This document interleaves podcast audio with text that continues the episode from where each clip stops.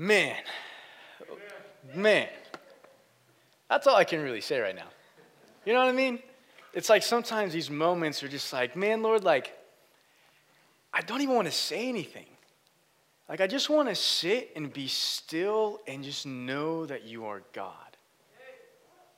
I just want to sit still. Like, can we just sit still for just like a moment? Is that okay? I just want to take a moment and just and just like sit in silence and just recognize that the Lord is God.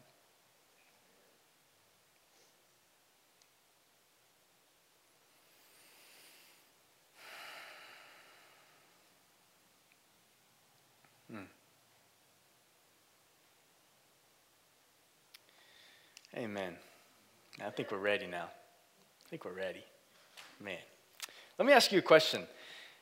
Have you ever received or given a hint to somebody or someone? When I was younger, uh, maybe I was like, you know, around 10, maybe 8 or 10.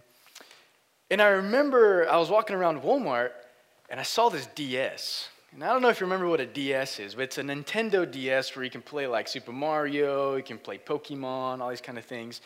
And I remember I was like, dude, I want that DS. So what I did with my mom, I was like, hey mom, that DS looks really cool.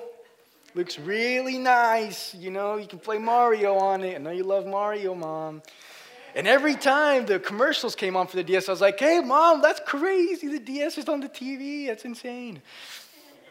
And then every time my friend got one at school, I'd be like, Mom, guess what? I got to play with my friend's DS. I was trying to send my mom a lot of hints because I really wanted it for Christmas. I was like, you know, please.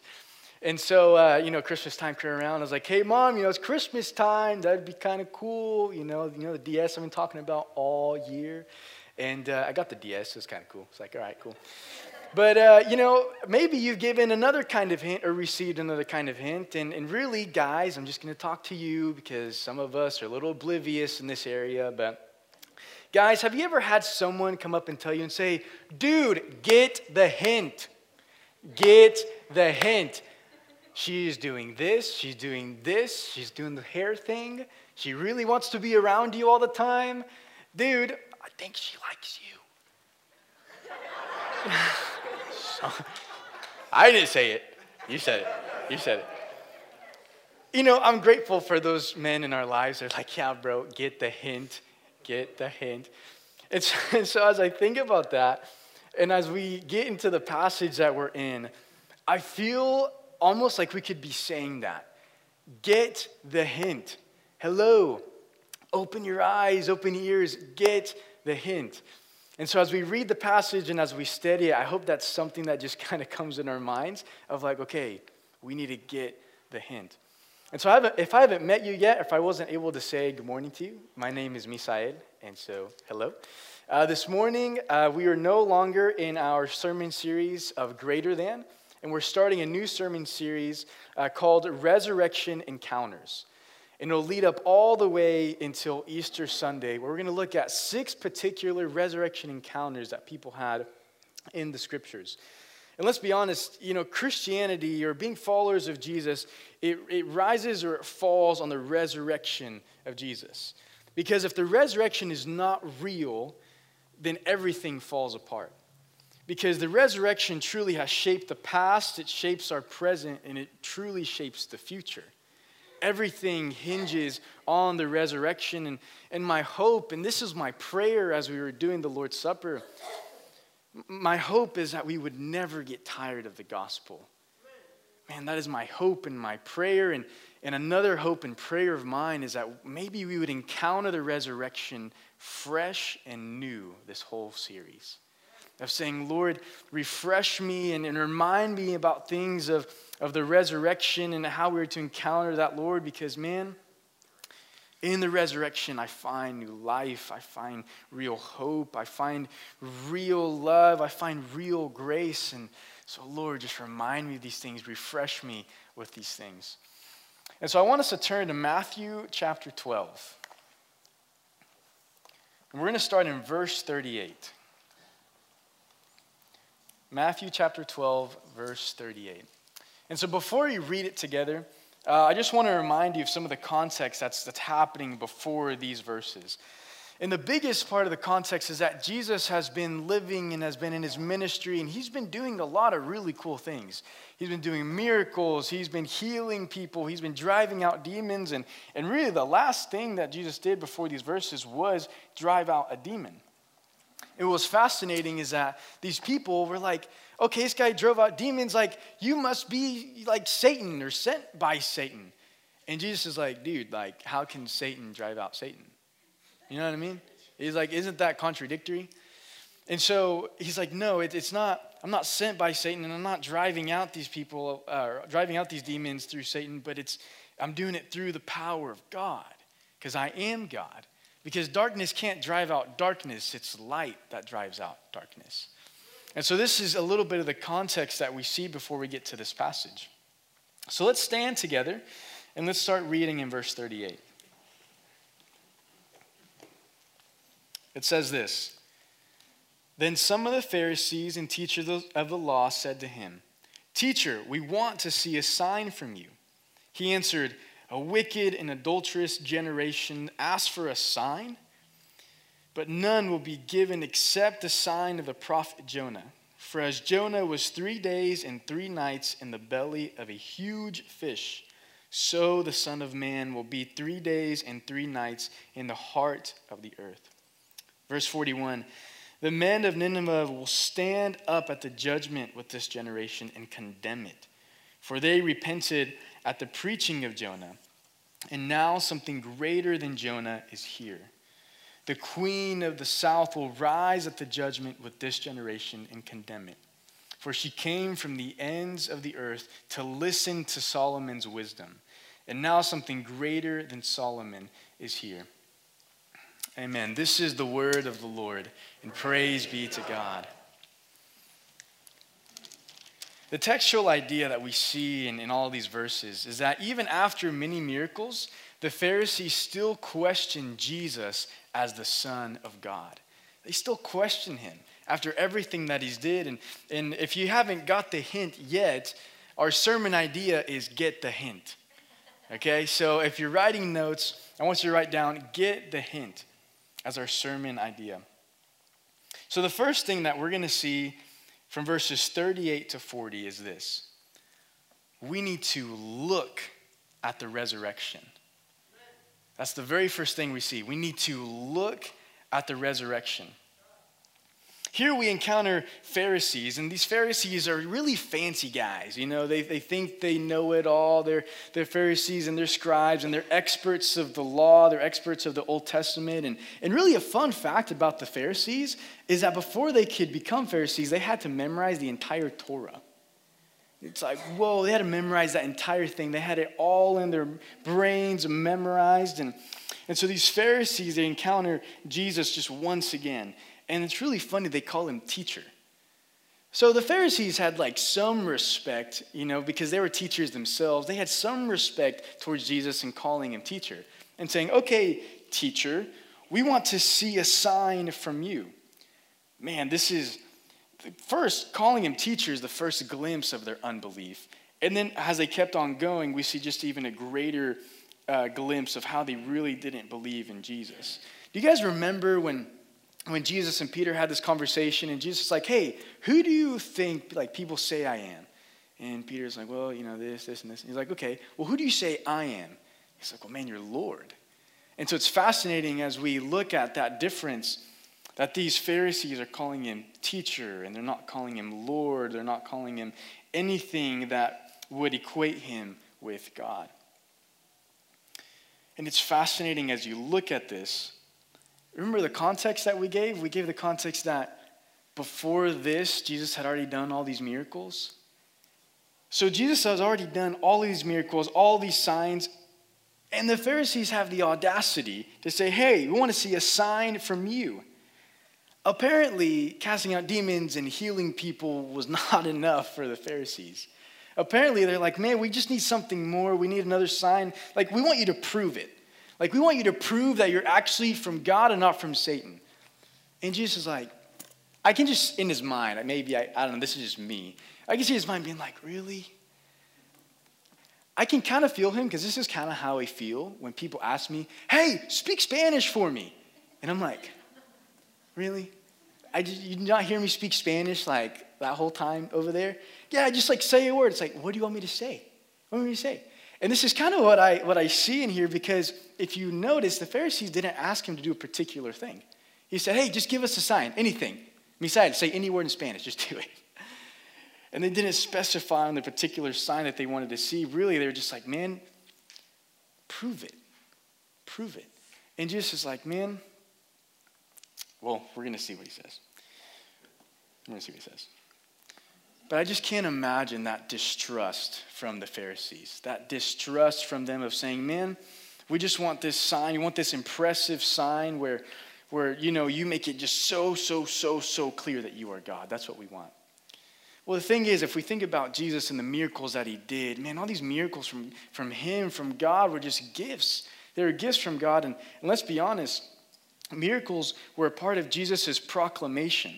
So you can say that miracles were a proclamation and not a performance.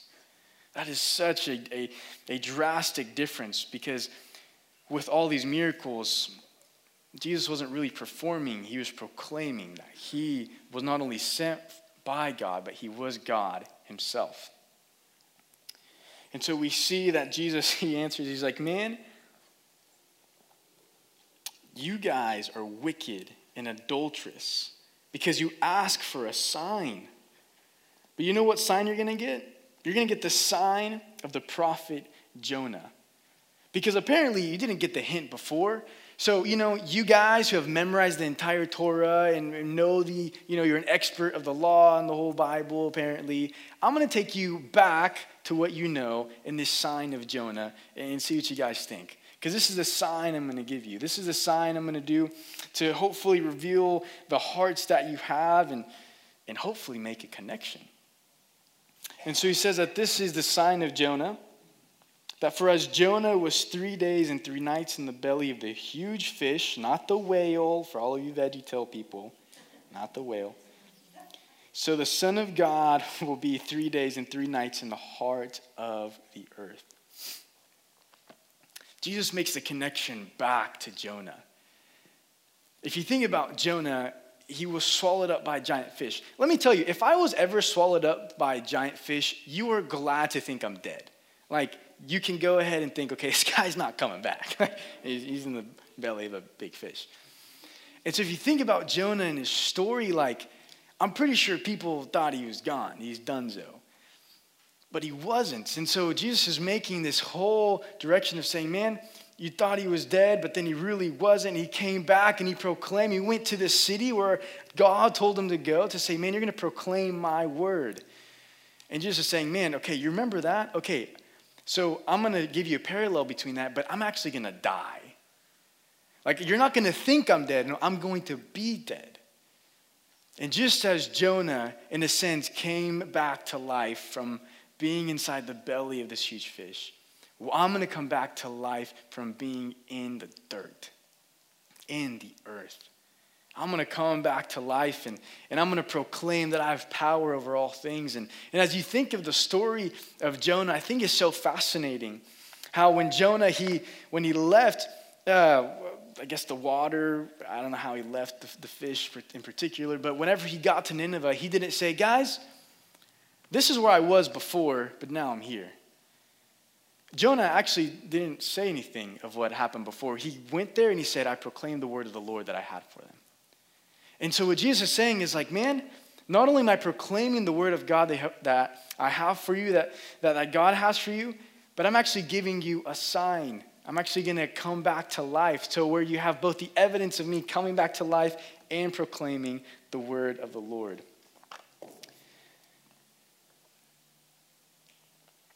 And just as Jonah went and, and he shared with them what God had to say, man, Jesus, not only is he sent by God, but he is God himself. So you could say that, that Jonah went and, and he was just a human being sent by God. And the people still repented wholeheartedly. And he's like, How much greater do you have in me? How much greater do you have me in Jesus that you can't repent wholeheartedly? because something greater has come. And I just love this whole illustration that Jesus uses because he's using this historical truth, this historical truth that, that the Pharisees knew. And so, as an application of all this, man, I, I want us to make sure that we must encounter the historical truth. As we think about who Jesus is and what he's done, we must encounter the historical truth.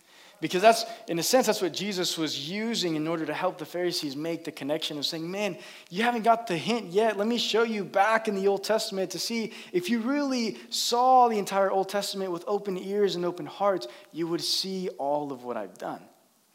And so we must encounter the historical truth.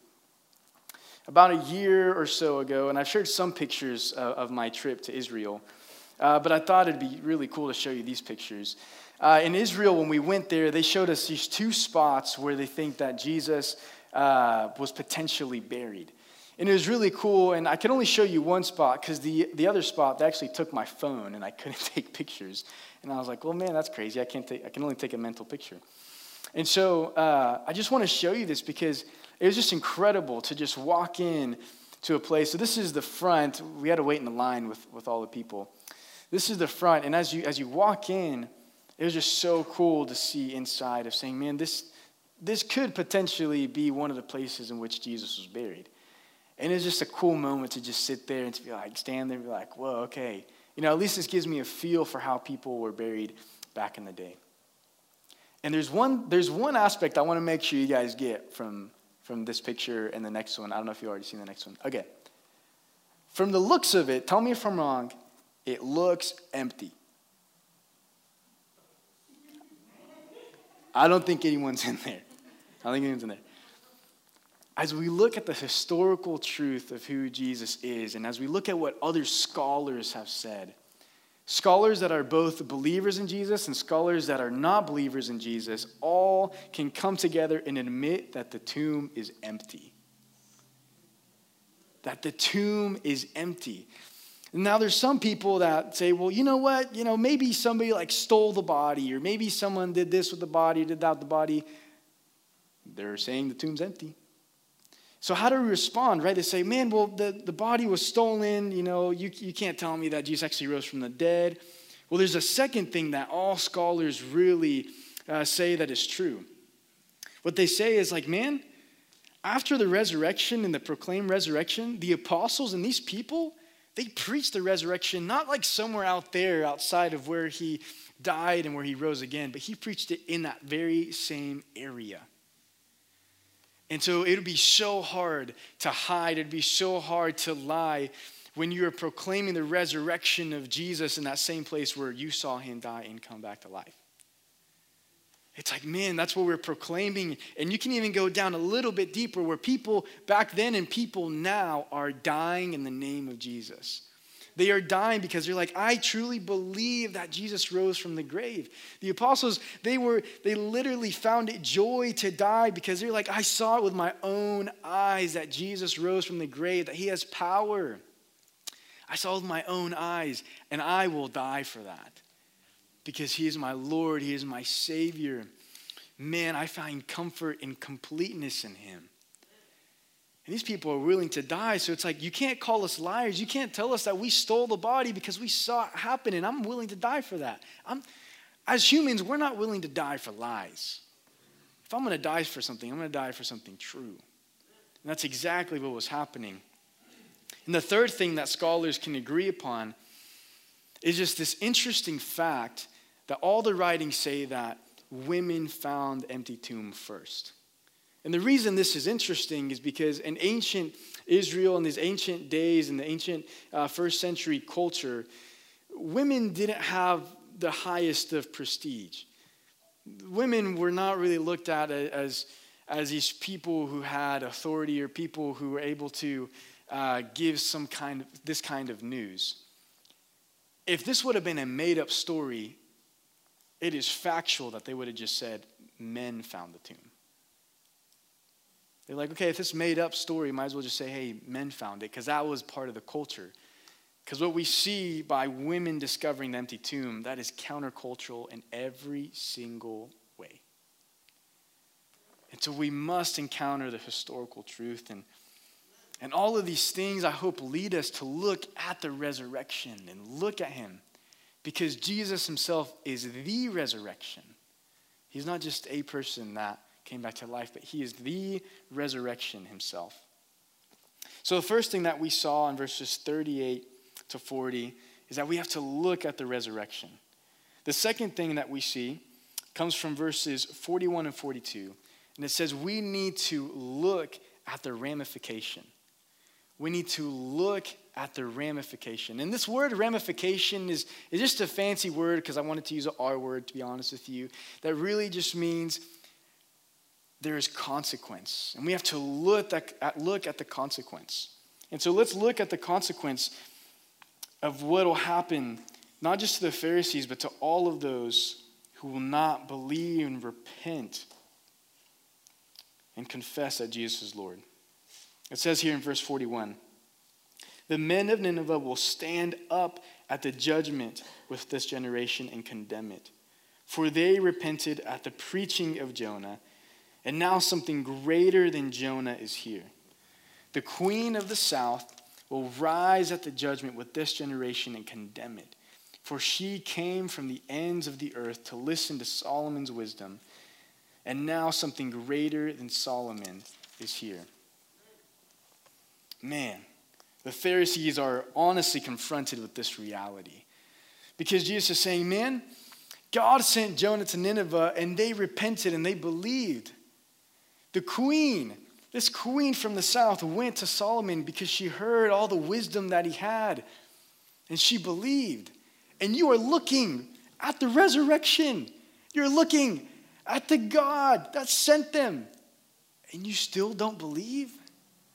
He's like, my goodness. I'm like, like literally, you could probably say that Nineveh and, and, and the queen are probably some of the worst of the worst Gentiles.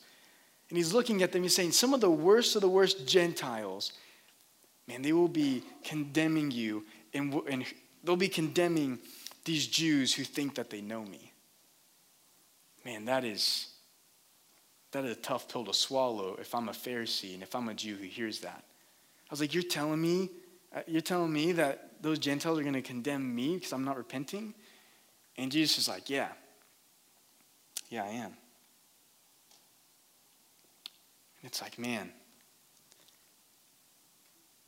why in these moments when we encounter the Lord, like we just did, why in those moments where we're in the Word and we encounter the Lord, why do we not repent? It's like, Lord, like, when you bring sin to my, like, when you allow me to see the sin in my life, like, I am supposed to repent and believe. God, I look at the, honestly, he uses Nineveh and the queen as an example, and he's like, Lord, I, I look at those examples and I need to be like them, even though I could consider myself as worst of the worst. Look, Lord, I want to be like them and repent, understanding that, yeah, I have tons of sin in my life, but I need you. And I find it fascinating how we do see the queen here from the south going to Solomon, who you'd consider Solomon as one of the wisest people on earth.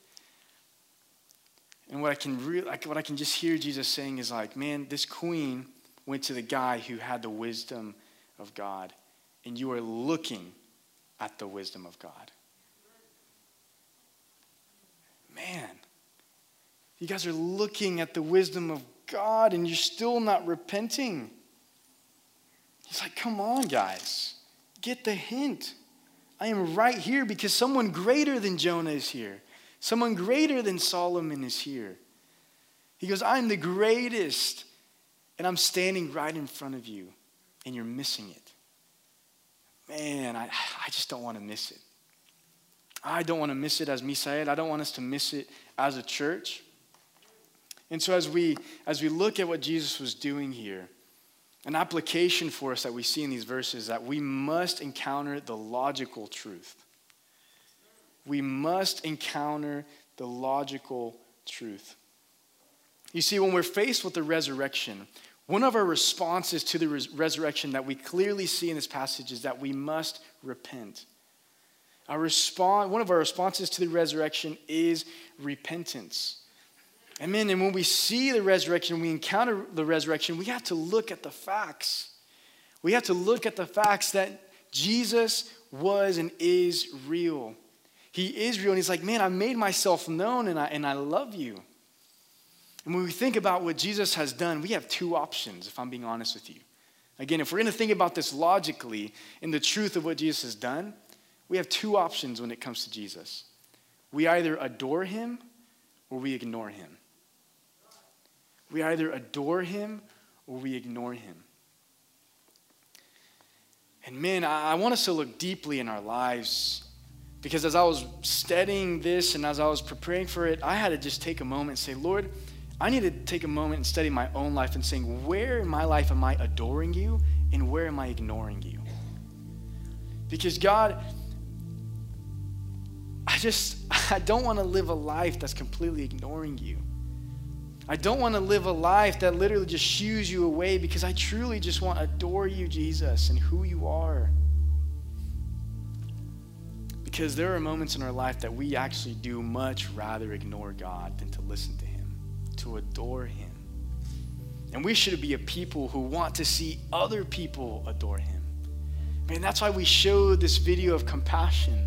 That's why in the intro video you had Susan talk about this is what's going on with our compassion children because we as a church and we as a people find it necessary to proclaim the gospel here, there, and everywhere, even all the way to Nicaragua, to saying, man, we want all of these kids in all of this town to adore the one and only Jesus. The one and only Jesus. So that's my question and really ending question. Are you adoring or ignoring the resurrected King. Because we cannot escape encountering him. We cannot escape who he is. And, and, and really, if you're someone in here that has encountered the resurrected Jesus, how is that truth changing you? How is that truth uh, absolutely changing your attitude, your desire, your culture, your habits? Who you are? Because sometimes we don't want to self examine ourselves because of what we'll probably find. And so, according to the scripture, man, let us adore Jesus. Let us adore him with our mouths, with our lives, with our, with our thoughts. And look, maybe, maybe you're in here today and saying, Misael, I've never really heard this, so I've never really encountered the resurrection. Well, man, can I tell you that this morning you, you can encounter him like right now? You can encounter him right now because it is true.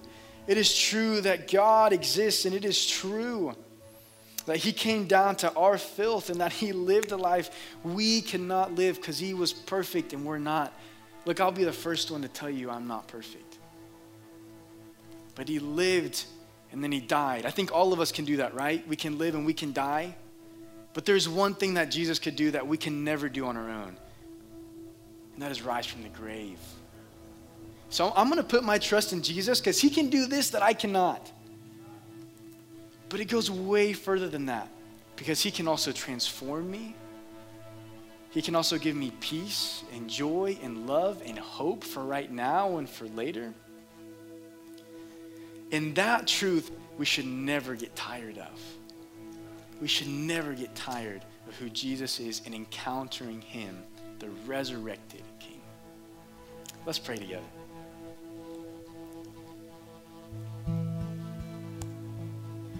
Lord, I'm so grateful for this morning. Man, as we were able to sing your word and, and, and, and, and think of your word and study your word and, and being able to come to the table and taste and see that you are good. And Lord, I pray right now that if there's someone in here that has not been adoring you, Lord, I pray that that would change this morning. Lord, I pray that if someone has not encountered you as the resurrected Jesus who has come to save, Lord, I pray that they would encounter you this morning. And Lord, we truly do repent in those moments that we've been like the Pharisees and that we've missed the hint, we've missed the point. We didn't get the hint. And Lord, right in this moment, in this passage, you were foreshadowing what was going to happen. You predicted your own death and resurrection. And so, Lord, may we not miss that. May it change us and transform every aspect of our life.